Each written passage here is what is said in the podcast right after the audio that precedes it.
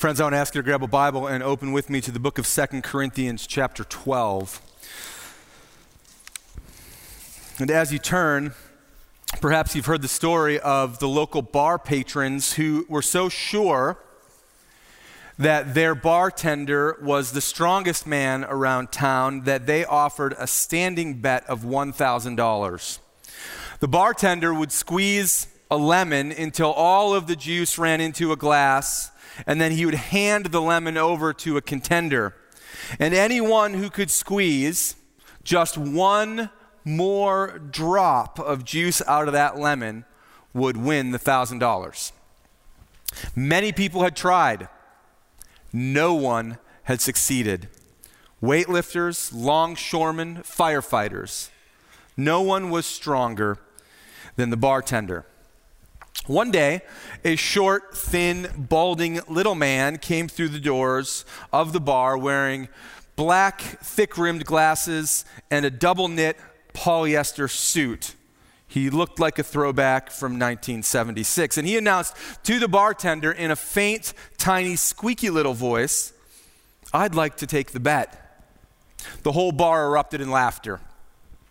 And as the laughter had finally died down, the bartender said, Okay. And he grabbed a lemon and he squeezed away. Drip after drip after drip filled the glass. And when he was finished, he handed this dry, wrinkled remains of the lemon rind to this little man. The man clenched his fist around the lemon, and the crowd began to laugh again. But their laughter was turned to silence as one drop fell into the glass, and then another, and then another six drops in total. And as the crowd cheered, the bartender paid the man $1,000 in cash and he asked him, Before you go, I have to know, what do you do for a living? You're obviously not a lumberjack. You're obviously not a weightlifter. What is it that you do? And with an almost imperceptible wry smile that came across the little man's face, he replied in a quiet, satisfied voice I'm an accountant for the IRS.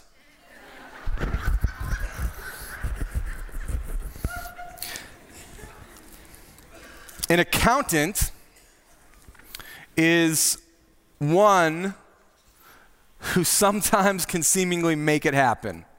They're the one who works for a business or a corporation and they take record of all of the currency that is going in and out of the business. Good businesses hire an accountant to make sure that what they spent is spent properly and that which comes in comes in as it should be. Without an accountant, a business could misallocate its resources. The accountant is there. Somebody hires an accountant to make sure that they're allocated according to plan. And that is an important job. As you turn to 2 Corinthians chapter 12, Paul is doing a little accounting. He's addressing an accusation that he is coming to Corinth to leech off of them for his own gain. And he speaks to them in terms of currency that needs to be allocated properly, but it's not the currency of money. He's a different type of accountant. This is the currency of life. And he wants to make sure that he is allocating this currency properly in his own life. And he wants to make sure that all of those who claim Jesus as their Savior are doing the same. Because failure to do so would mean that their ministry wasn't authentic. But faithfulness in allocating these resources would verify the authenticity of this ministry. And so listen to what he says in 2 Corinthians chapter 12, starting at verse 11.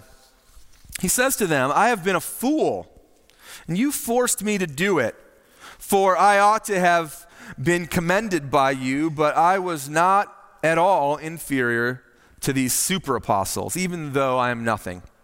The signs of a true apostle were performed among you with the utmost patience, with signs and wonders and mighty works.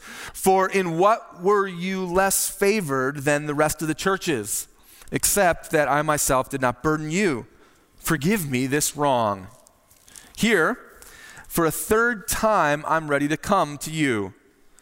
I will not be as a burden to you, for I seek not what is yours, but you. For children are not obligated to save up for their parents, but parents for their children. I will most gladly spend and be spent for your souls. If I love you more, am I to be loved less? But granting that I myself did not burden you, I was crafty, you say, and got the better of you by deceit. Did I take advantage of you through any of those whom I sent you? I urged Titus to go and sent the brother with him. Did Titus take advantage of you? Did we not act in the same spirit? Did we not act take the same steps? Have you been thinking all along that we were have been defending ourselves to you? It is in the sight of God that we have been speaking in Christ, and all for your upbuilding, beloved. For I fear that perhaps when I come, I may find you not as I wish, and that you may find me not as you wish. And perhaps there may be quarreling or jealousy, anger, hostility, slander, gossip, conceit, and disorder. I fear that when I come again, my God may humble me before you, and I may have to mourn over many of those who had sinned earlier and have not repented of impurity, sexual immorality, and sensuality that they had practiced. Paul is writing to show the Corinthians that the nature of authentic gospel ministry is being done in their midst, and he's doing so up against the backdrop of those who are promoting a false gospel and sowing discord throughout the congregation. He's worried that when he returns that they won't find him as they should and he won't find them as they should, i.e., we don't get along. and in verses 11 through 13, Paul solidifies his defense of his apostleship by reminding them that the actions that he had done among them pointed to the fact that he was doing godly, powerful things that these quote unquote super apostles could not do. He was doing them despite the fact that he was still a weak man. And so he reminds them that he performed signs and wonders and mighty works. And as one scholar says, the signs authenticated the message, wonders evoked awe in the hearers, and the mighty works manifested divine power. Paul, as other apostles had done, performed miracles among these people. And in the first century, God used those miracles to authenticate this message. But he didn't do so in a way that was overwhelming to them. He was patient with them, he says, in the midst of their opposition to him. And he there goes on to describe his motive for ministering among them. He says that he is preparing to come back to them for a third time. And that, even in and of itself, is astonishing to think about. Because as we've talked about in previous weeks, this ministry of the gospel among this church has had very mixed results to this point. There have been people who professed faith in Jesus and followed him. There have been people who professed faith in Jesus but were not following a true gospel. And there were people in this church that were lying about and sowing seeds of discord with regard to Paul. They were attacking his motives. They were accusing him of not charging for speaking publicly among them because he was probably skimming, skimming money out of the collection for the poor. They accused him of acting like Judas, who, when nobody was looking, took money out of the disciples' money bags. And it's amazing that he would go back to them yet a third time because most people I know would say in a situation like this, fine. If you don't want what I'm giving you, but you would rather just attack me and malign my character, then I'll leave you to whatever happens to you, and I will go on down the road to the next group of people who will receive this incredible life saving message that I'm giving you. That's how most people would act. But Paul doesn't do that. He continues to go back to them again. And in doing so, he reveals his true motives. These are the motives for gospel ministry. They're not just the motives for an apostle, though they are, they're also the motive for any Christian that wants to serve God with his or her life.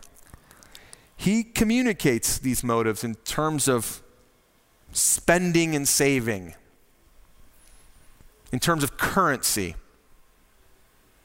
in terms of accounting. And he says in verse 14, I seek not what is yours, but you. I know that some of you have accused me of stealing money from you or trying to have the motive of theft, but I don't want something from you. I want you. Seeking people is the true motive for ministry. Friends, that's so important to recognize because there are a lot of ideas out there about what ministry actually is. But at its very core, ministry is about God and His works and His ways that are communicated in His Word, and is for His glory to people. and there are a number of reasons why it's important to just meditate on that short little statement. The first one is that it helps us to examine our own motives when we think about serving other people around us, because history is replete with examples of people who start out with great motives they communicate the things of God. They have a genuine love for others. But as they gain influence over other people, the temptation to just take for themselves is so strong that they can't help themselves.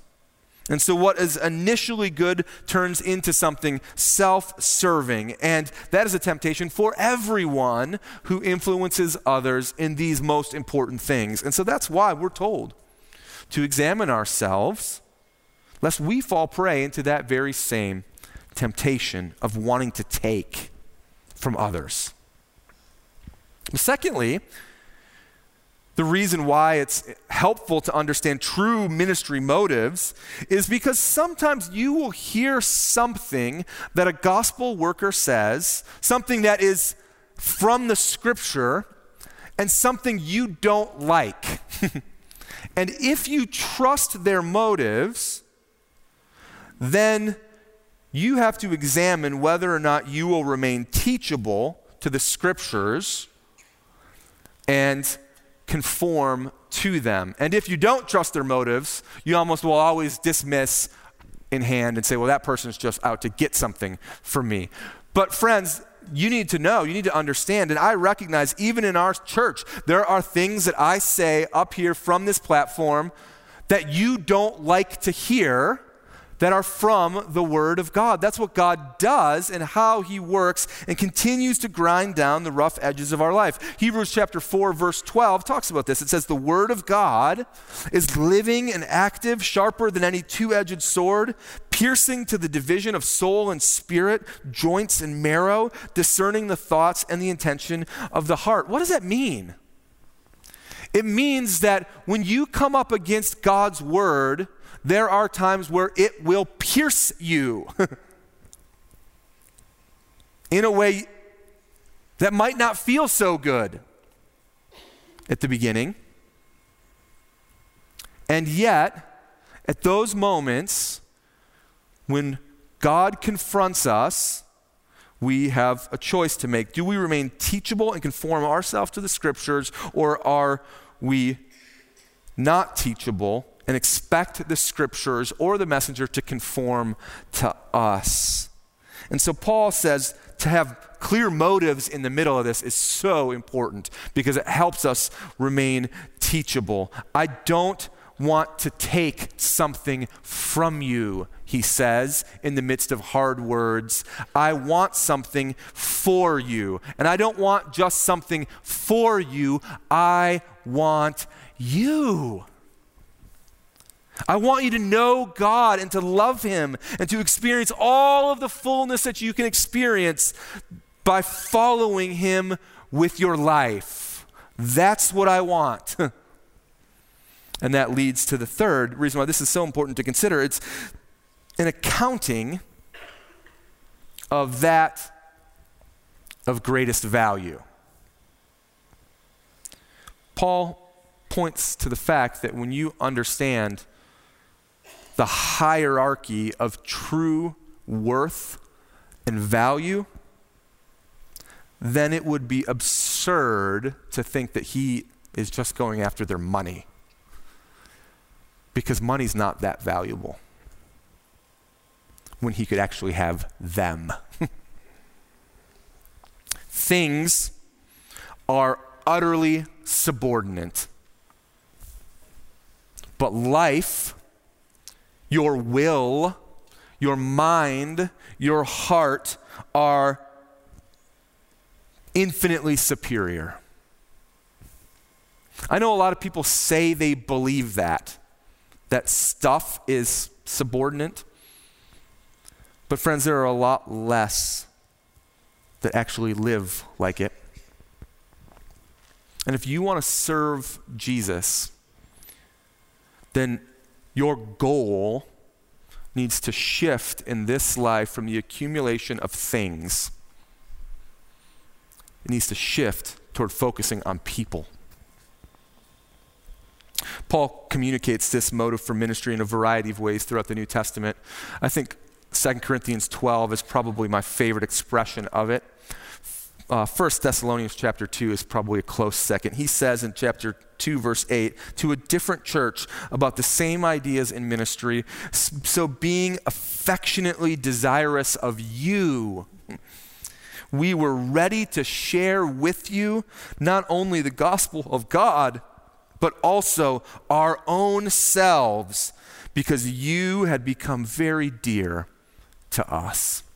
And then he just says in a couple verses later, in verse 19, What is our hope and our joy or crown of boasting before our Lord Jesus Christ at his coming? Jesus is coming back soon. We want to be able to present to him the thing that is going to make him the greatest glory, that's going to make him infinitely happy, that is going to display that we were faithful to him in this life. What is the thing that is going to display his incredible worth?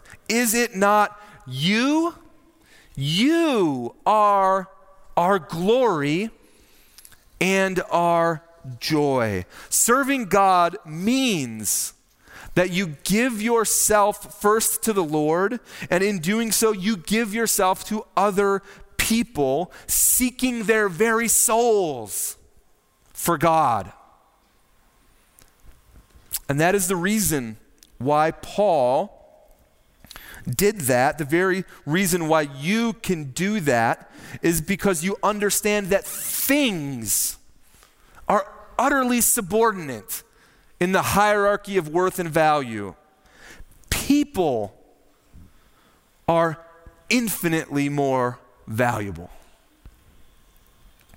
And so Paul displays that he has a motive and this motive is not just all talk, that this motive actually has action to it. And we see that true ministry action is expressed in verse 15. Look at it with me. He says, I will most gladly spend and be spent for your souls. I love that expression. Paul is talking about the currency in which Christians deal. This currency that we deal in is not physical money. Our currency is time, effort, devotion. And it leads to, as he says, the procurement of souls to God. the good news of the gospel is that Jesus paid for them, for those souls, for your soul on the cross. That if you feel distant from God, you feel like there's no way back to God, you feel, as Jason felt, as expressed this morning, that what shall I do to be saved? That Jesus paid, he procured on the cross a ransom for your soul. That's the good news of the gospel. A ransom is very simply the exchange of something, of currency, for a life. And in this case, the payment was his life for yours. And now those who serve him utilize this most profound currency of life to participate in the transactions of souls to God. I can think of nothing more loving, nothing more generous than a person who chooses to spend and to be spent for souls of other people. That's what Christians have been doing for 2,000 years. They look at the world around them, they look at the mechanisms of currency, they account for their life, and they choose to spend, but not for stuff that they're going to keep, not for their own comfort. They're spending for souls. That's what I'm trying to do with my life, albeit quite imperfectly. I've been in pastoral ministry for 15 years in a couple of different roles. That is 5,475 days. 780 Sundays spent for souls. If the Lord allows me to serve full time until I'm 70, I hope He allows me longer than that. But if it's till 70, that means I have a lot more to spend and to be spent. Another 9,855 days. that sounds tiring another 1,404 Sundays with God's people. But here's the thing you don't need to be in full time ministry to spend and to be spent for the souls of other people. Without a doubt, God is calling some of you to be in full time ministry, to change your career, to reallocate your life, to focus on this great call of expenditure for souls at some period. But God is calling all of you to spend and to be spent for other people. And so, what does that look like? What does it look like to spend and be spent? Most of you have a variety of responsibilities. You have a full time job, you have a family, you have activities, you have hobbies, you have a variety of things that you want to do in this life. And the temptation might be to say, I can only spend and be spent for God if I just give it all to Him right now in a glorious self sacrificial transaction to pay the ultimate price of turning away from every reality of this world and going out into the bush and to a people who don't know him to go down in a blaze of glory of martyrdom in his name. I'll do that, God. If that's what you are calling me to do, I will do it to go out in this blaze of glory. We can tend to think when we hear great stories of people that the Lord is using, it's like taking a $1,000 bill, laying it on the table, and saying, Here's my life, God. I'm giving it all right now. But the reality is, for most of us, that He sends us to the bank to cash in the $1,000 in quarters and to go home with a very large bag of quarters, and then to spend the rest of your days putting 25 cents here and 50 cents there, and a dollar there, and another 25 cents over here, recognizing, of course, that the whole bag is God's, but you're allocating it, you're spending it down 25 cents at a time. And you do so by doing things like listening to the neighbor kid who can't talk to his own parents about his troubles. And when he's hanging out at your house, you just really want to say in your flesh, get lost. Those problems are your problems, not my problems. But you listen and give him counsel anyway. 25 cents. Or you spend 50 cents by inviting your coworker to your growth group. But you don't just invite them to the growth group to let them sort of flounder in the sea of the unknown. You follow up with her regularly and you ask how she's doing for the sake of her well being and for the Lord, and you are spending in that moment. Or you pray for the parents of your kid's friend on their baseball team, and then you look for an opportunity at the field to inquire about something real in their life so that once you start to talk about real things in their life, you can maybe start to talk about spiritual things in your life and maybe their life. And then over the course of building and spending yourself down, you have the opportunity to share the gospel with them and see how God might work. And you spend and you grow in your focus and you grow in your desire for others, and the rhythms of patterns of your life begin to change. And you spend, and you do this over and above your natural inclination, which is to supply your own comfort. Because usually, usually giving your life to Christ isn't this newsworthy internet sensation glorious video. It's done in little actions of love and persistence and intentionality. 25 cents at a time. It'd be easy to go in a flash of glory. It's harder, I think, to live little by little over the long haul and gladly spend and be spent. Spend it all for your soul and the souls around you. And so Paul is pointing to authentic ministry. He's saying that this type of ministry for Christians occurs when a person spends and is spent for the souls of others. True ministry motives not something from you, but you. True ministry action, spending and being spent for others. And then he moves to the end of the chapter and talks about what we might call true ministry aspiration. Look at verses 19 through 21. He says this. He says, he's talking about at this point past engagements that they've had and his future of coming to them again. And he's trying to smooth some things over and make clear what his aspiration is. He says this Have you been thinking all along that we've been trying to defend ourselves to you? It is in the sight of God that we have been speaking in Christ, and all for your upbuilding, beloved.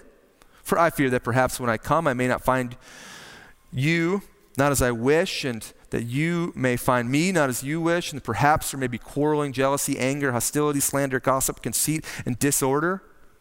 I fear that when I come again, my God may humble me before you, and I may have to mourn over many of those who had sinned earlier and have not repented from impurity and sexual immorality and sensuality that they have practiced. He tries to smooth over this relational tension. He doesn't want to come and to get into a fight with them. He doesn't want them to think less of him. He doesn't want to think less of them. But he gives them the aspiration in verse 19. We've been speaking all of these things to you for your building up. All of the hard things we've talked to you is for your good. It's for your building up. All of the combating with the false apostles, it's for your upbuilding. We don't have to defend ourselves. God knows who we are and what we are on about. We are doing this for you. It's for your building up. Now, sometimes we think that building somebody up is maybe we view it in a flat sense. Building somebody up is equal or synonymous with giving somebody encouraging words. That's what we often think. And encouraging words are incredibly powerful, aren't they? When you have somebody who is sincere, and speaks direct encouragement into your life about something they see in you, man, that's a, that's a powerful reality. William Ward once said it this way He said, Flatter me and I may not believe you. Criticize me and I may not like you. Ignore me and I may not forgive you, but encourage me and I will not forget you. but here, we see that building up others is not just encouraging words. Because it's interesting to note, immediately after he gives this aspiration to build them up, that he expresses his fear that they will continue sinning or have fallen back into sin, even grievous sin of immorality, sexual immorality, impurity, and sensuality that they had previously engaged in. So, building up not only means encouraging someone, but it also means helping them to turn away from the very sins that they are engaged in in rebellion to God and pointing them and walking alongside with them to a better better way of living for the sake of their good and God's glory. That's what it means to build somebody up, to be patient and to walk alongside and to engage, not in a condescending sort of way, but to say, hey, if you claim you want Christ and you want all of the benefits of God, let me build you up by consistently engaging with you toward faith and faithfulness to Him. That is another way of saying, I want to spend and be spent for your soul. Authentic ministry comes when a Christian, a person, spends and is spent for the souls of other people. What are you spending and being spent on?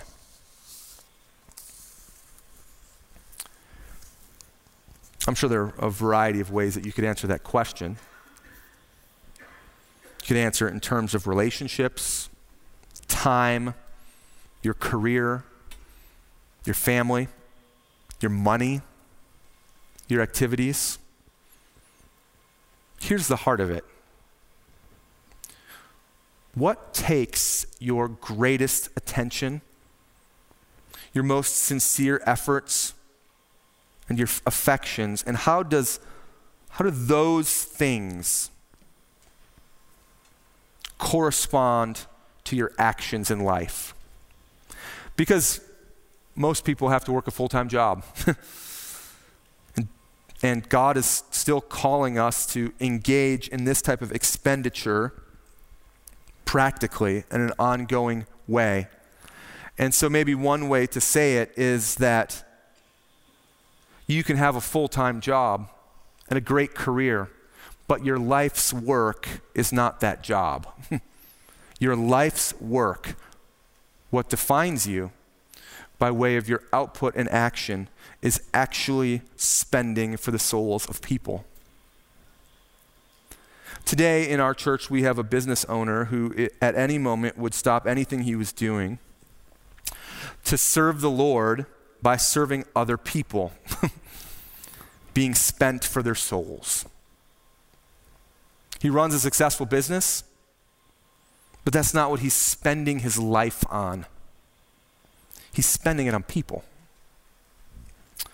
A long time ago, one of my close friends, a great husband, father of four, a medical doctor who ran his own practice, was serving with me in a prior context. And after engaging in a hard conversation with a brother who was struggling, I thanked him and we were talking about it. And he looked at me with a quizzical look on his face and he said, Of course, this is my life's work.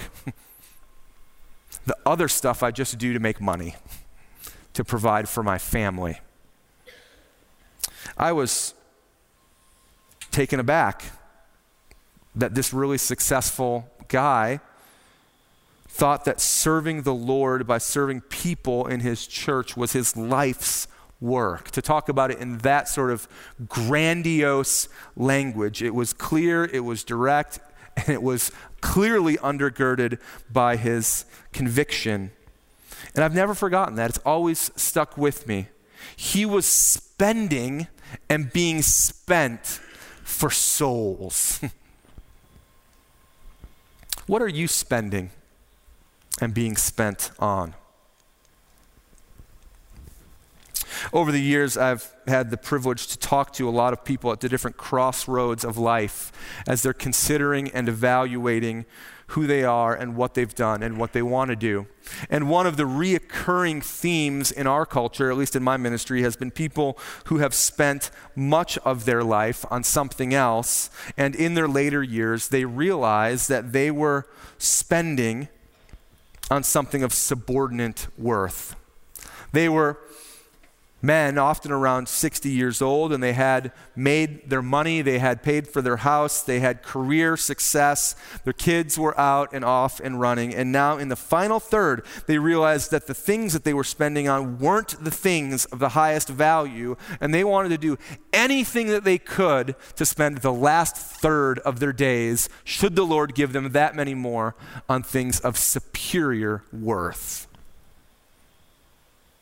What are you spending and being spent on?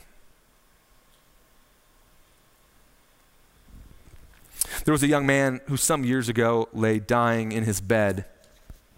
His mother believed him to be a Christian, and he was greatly surprised and distressed. She was when one day passing his room, she heard him say, Lost, lost, lost. And immediately she opened the door and she cried to her son, My boy, is it possible that you have lost your hope in Christ now that you are dying? And he said, No, no, mother, no, it, it's not, that's not it. I have hope beyond the grave, but I've lost my life. 24 years I have lived and done nothing for the Son of God. And now I am going. My life has been spent for the self. I've lived for this world. And now, while dying, I've given myself to Christ, but my life is lost. And we ask, what are you spending and being spent on? You know, in the ancient days, when the king of Siam had an enemy, he wanted to torment and destroy, he would send that enemy a very unique gift a white elephant, a live albino elephant. Next Christmas, you will not think of your white elephant gift exchange the same.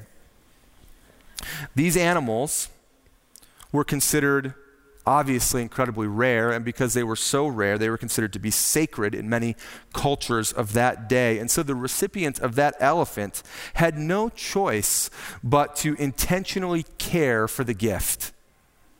The elephant would take an inordinate amount of the enemy's time, resources, energy, emotions, and finances, and over time, the enemy would ultimately destroy himself because of the extremely burdensome process of caring for the white elephant. You know, our spiritual enemy uses a similar strategy on us. Let's say that you could do any number of pretty good things. You could buy season tickets to your favorite sports team. But because you still have a lot of games left to go to, you no longer have time to serve the Lord in an area of ministry. Or let's say that you buy a summer cottage up by the lake and now you miss most of the weekend worship services between the end of May and the beginning of September. Or let's say you buy a gym membership because you want to get in shape, which is a really good thing. And you used to get up early in the morning and read your Bible and pray, but now you don't have time anymore because you go to work out before work. Or let's say that your son or your daughter makes the travel sports team because they're really good. And because of that traveling sports team, now you're too busy to join a growth group or to grow in community with others or to help your kids do the same. Are there white elephants in your life? Spending the money is not really the issue. But are there things that activities that are good and they're not necessarily the problem, but the problem is that the white elephant gift that you think is a gift actually pulls you away from the pursuit of the highest worth and value? What are you spending and being spent on? What kind of accounting do you need to do? Authentic ministry occurs when a person spends and is spent for the souls of other people.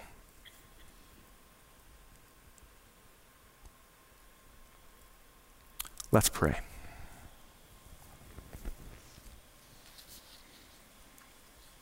Father, we confess that we are so tempted to spend on the things of subordinate worth. God, I want my life to be of the greatest consequence. I know so many here want their lives to matter, to be of the greatest consequence, to get to the end of our days and to hear you say, Well done, to get to the end of our days and look back at the train of souls that are influenced because we spent it all for them. God, help us to see how to do that because everybody in here has a different life and a different set of responsibilities, different dynamics, and different skills and abilities. But all of us are called to spend in this way. God, help us to do that. Encourage us as we go. Help us to help each other to do that. And may you receive glory and honor for all eternity through men and women who have spent well. For the sake of your Son, Jesus, we pray. In gratitude for his ransom. Amen.